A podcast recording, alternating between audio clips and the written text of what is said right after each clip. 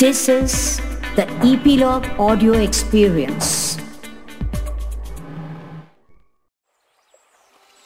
नन्ही चिड़िया यमुना नदी के ऊपर से उड़ रही थी।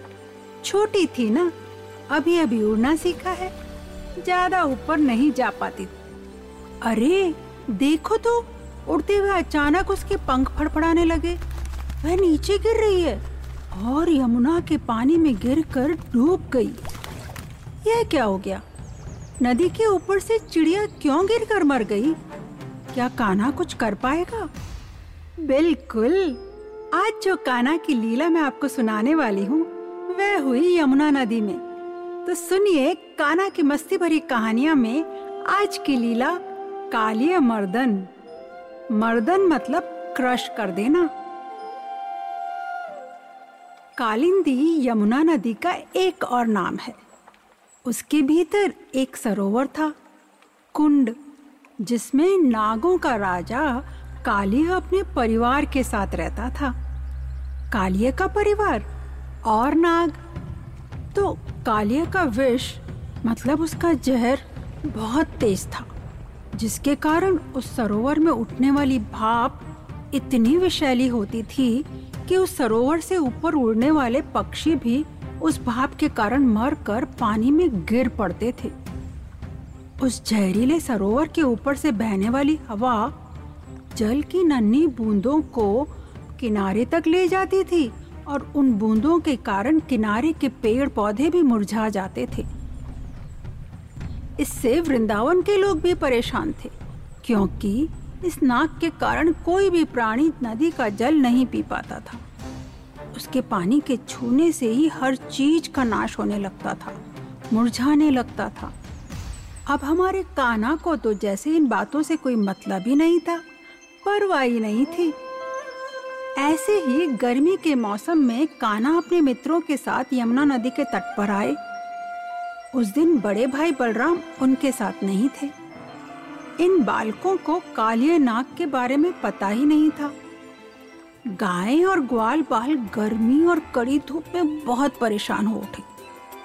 यमुना नदी को देखते ही सबने चैन की सांस ली और दौड़कर प्यास बुझाने के लिए सब नदी में प्रवेश करने लगे।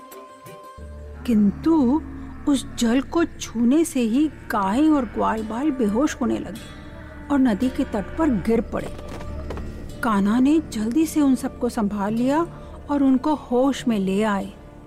सारी गायें और बालक नदी से दूर हो गए और आश्चर्य से एक दूसरे को देखने लगे। सब ठीक तो थे। फिर काना उन्हें अपने साथ यमुना नदी से कुछ दूर गेंद और बल्ले से खेलने के लिए ले गए। खेल खेल में काना ने गेंद को बल्ले से इतने ज़ोर से मारा कि गेंद उछलकर यमुना नदी में गिर पड़ी। सभी ग्वाल बाल डर गए। क्योंकि यमुना नदी में तो जहरीला कालिया नाग रहता था और वहाँ का जल विषैला हो गया है। अभी अभी उन्होंने देखा था। अब क्या करें? गेंद कौन लाएगा? काना यमुना की ओर बढ़े। उनके मित्र उनको रोकते ही रह गए। काना कहाँ जा रहे हो? अरे, रुको। उधर मत जाओ। नदी का जल सही नहीं है। लेकिन वे यमुना किनारे के ऊँचे कदम वृक्ष की ओर बढ़े और देखते ही देखते उसकी चोटी पर चढ़ गए। कदम पेड़ के फूल पीले रंग के गोल और खुशबू वाले होते हैं। यह पेड़ आज भी वृंदावन में दिखते हैं।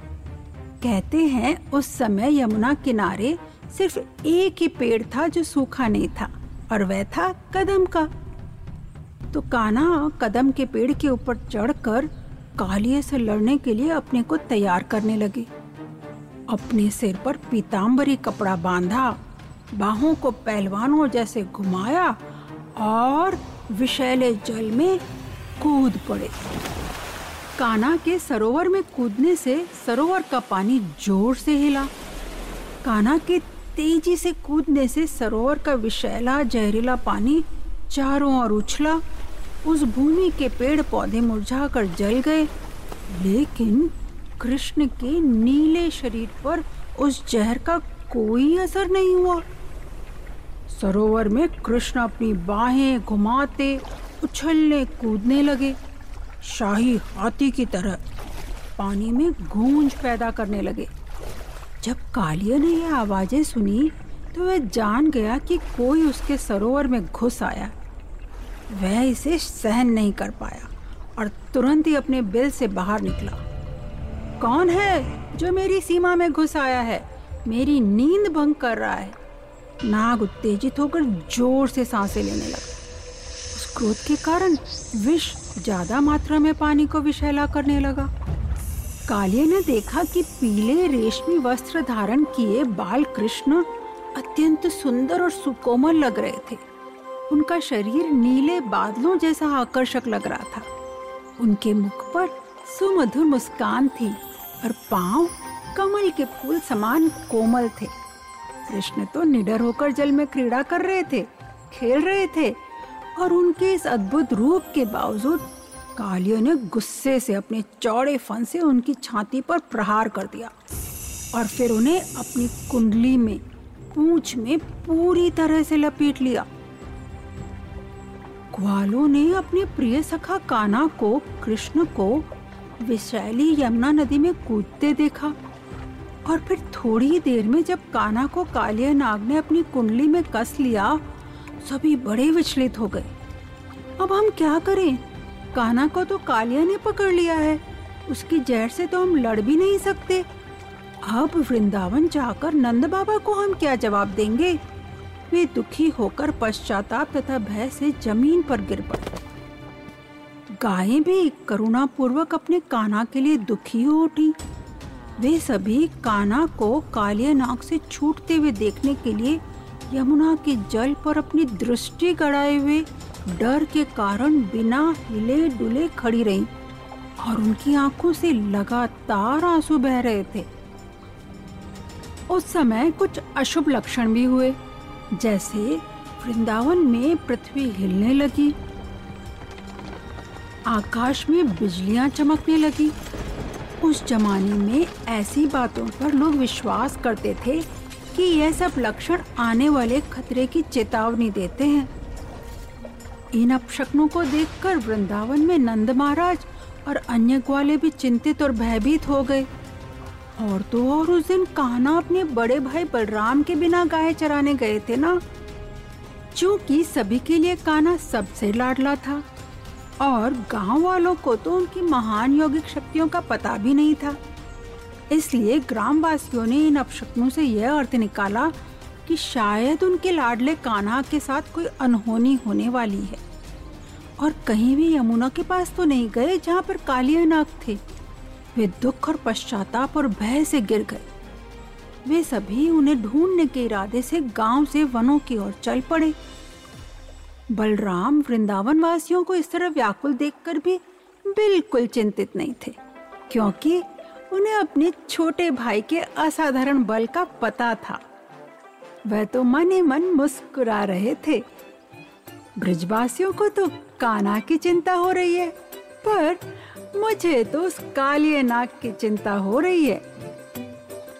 वृंदावन वासी काना के पाँव के निशान को देखते हुए अपने प्रिय काना को ढूँढने उसकी खोज में यमुना किनारे की ओर चलते गए। वृक्ष की भूमि में, मिट्टी में, कृष्ण के पद चिन्हों, पाँव के निशान में, कमल के फूल, हाथी के अंकुश, वज्र और ध्वजा अंकित थे।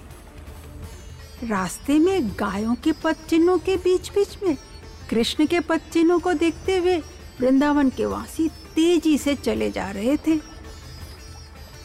जो ही वे यमुना नदी के किनारे पहुँचे, उन्होंने देखा कृष्ण सरोवर में कालिया नाग की कुंडली में बेसुध से, निश्चेष्ट से पड़े हैं।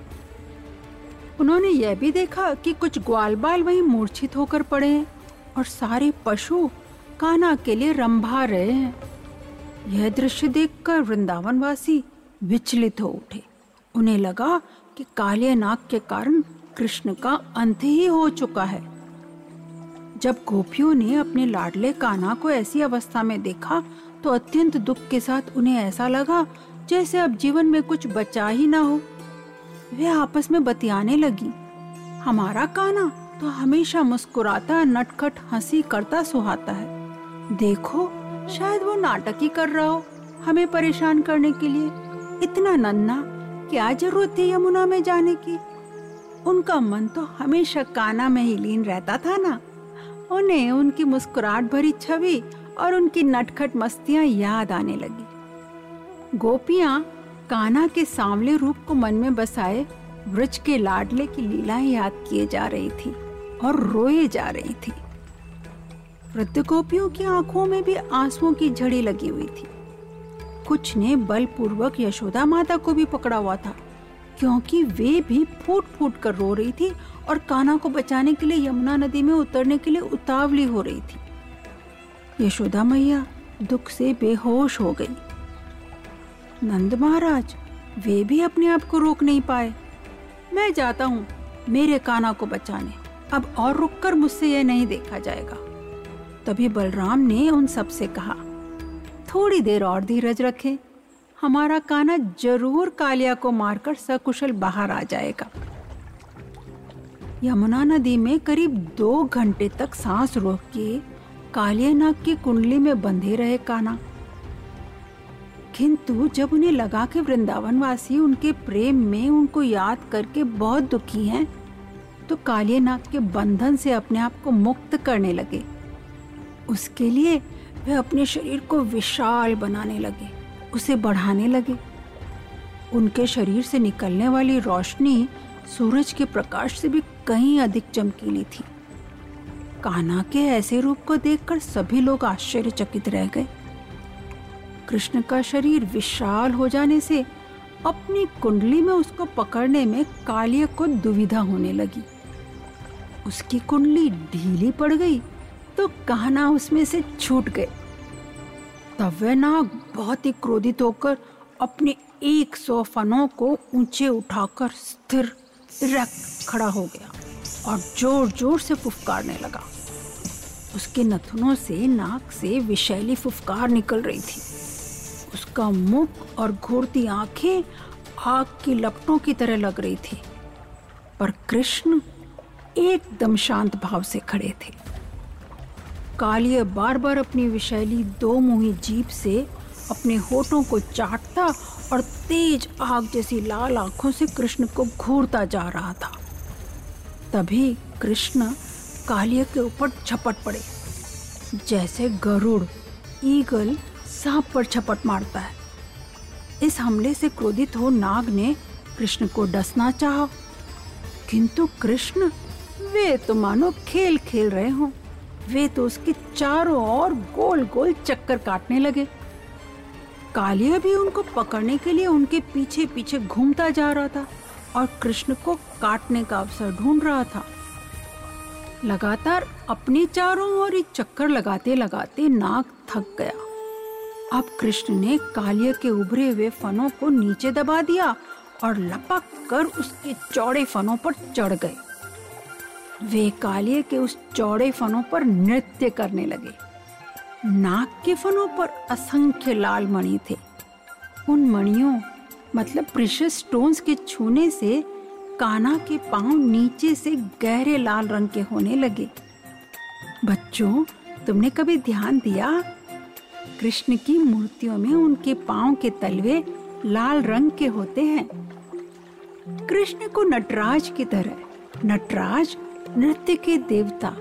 उनकी तरह नाचते देखकर स्वर्गलोक से गंधर्व और देव पत्नियाँ भी मृदंग, बांसुरी, ढोल बजाकर गीत गाकर कृष्ण के नृत्य का साथ देने लगे। वे फूलों की वर्षा भी करने लगे। कालियों के तो एक सौ सिर थे। इसलिए वह अपने बाकी के दूसरे सिरों से नाचते हुए कृष्ण को अपने सिर से नीचे गिराने की कोशिश कर रहा था। लेकिन कृष्ण ने सभी सौ फनों को अपने वश में कर रखा था। कालिया क्रोध से फुफकारता, मुख से विष निकालते हुए किसी न किसी सिर को ऊपर उठाने की कोशिश करता।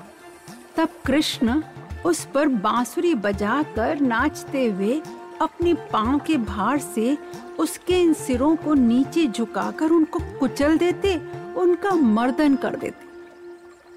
कृष्ण के इस शक्तिशाली नृत्य से कालिया के सभी फन कुचले जा रहे थे। अपने सिरों से खून निकलने से नाक थककर चूर हो गया था। जब कालिया इस पीड़ा को नहीं सहन कर पाया तो वह अपने सिरों को चारों ओर घुमाने लगा और उसके मुँह और नथनों से पूरा उसका विष बाहर निकलने लगा। कालिया को बहुत पीड़ा और कष्ट हो रहा था। उसने मनी मन कान्हा से हार मान ली। अब उसके शरीर से पूरा विष बाहर निकल गया था। कालिए ने विनती भरी आवाज़ में कहा त्राहिमाम त्राहिमाम मुझे बचाओ, मुझ पर दया करो, मुझे अपनी भूल का एहसास हो गया है। जब कालिया की पत्नियों ने देखा कि कृष्ण के भार से नाक थक गया है और कृष्ण की एड़ियों के प्रहार से कालिया के छाते जैसे फन छिन्न भिन्न हो गए हैं तो उन्हें बहुत पीड़ा हुई। वह कृष्ण के निकट आई। उन्होंने अपने बच्चों को अपने आगे कर लिया और भूमि पर गिरकर साष्टांग नमस्कार किया। नम्रता से हाथ जोड़ते हुए कृष्ण से विनती की, जो सजा आपने हमारे राजा को दी है, वह निसंदेह उचित ही है, लेकिन आप उन्हें क्षमा करें। कृष्ण ने कालिया नाग को माफ़ करते हुए छोड़ दिया और कहा, हे नाग, तुम अब और अधिक इस यमुना नदी में मत रहो। तुरंत ही अपनी पत्नियों, बच्चों, संबंधियों सहित समुद्र में लौट जाओ। अब इस कालिंदी नदी को गायों और मनुष्यों के लिए रहने दो। यह सुनकर कालिया नाग रोने लगा। यह तो मेरा घर है। अगर मैं उस विशाल सागर में वापस गया तो गरुड़ मुझे और मेरे परिवार को जीवित नहीं छोड़ेगा। कृष्ण बोले, तुम घबराओ मत। जब तुम उस सागर में जाओगे तो तुम्हारे सिर पर, माथे पर, पड़े मेरे पैरों के निशान तुम्हें गरुड़ से बचा लेंगे। वह इसे देखकर तुम्हें कुछ भी नहीं कहेगा। यह सुनकर कालिया नाग चुपचाप अपने परिवार और मित्रों के साथ विशाल सागर की ओर चला गया। उसके जाते ही कालिंदी अपनी यमुना नदी का पानी पहले की तरह पवित्र और निर्मल हो गया। कालियानाग से यमुना को आज़ाद करने में हमने काना का आत्मविश्वास कॉन्फिडेंस देखा, ज़िम्मेदारी निभाना रिस्पॉन्सिबिलिटी देखा और माफ़ कर देने के गुण देखे। ना तो वे घबराए, न ही सोचा कि मुझे पानी में कूदने की क्या ज़रूरत है। बस काम करना था, कर दिया और उस नाक को माफ़ करके उसे यमुना नदी से सागर की ओर भेज दिया। ऐसी ही अनोखी लीलाओं को हम सुनेंगे काना की मस्ती भरी कहानियाँ की अगली कड़ी में, जिन्हें आप बार बार सुन सकते हैं इपीलॉग मीडिया वेबसाइट और अपने फेवरेट पॉडकास्ट स्टेशन पर। आज तो मुझे पता है बच्चों, आपने सोच ही लिया है कि आप काना के डांस करते हुए वो भी कालिया नाक के सिर पर, उसी की ड्राइंग बनाने वाले हो।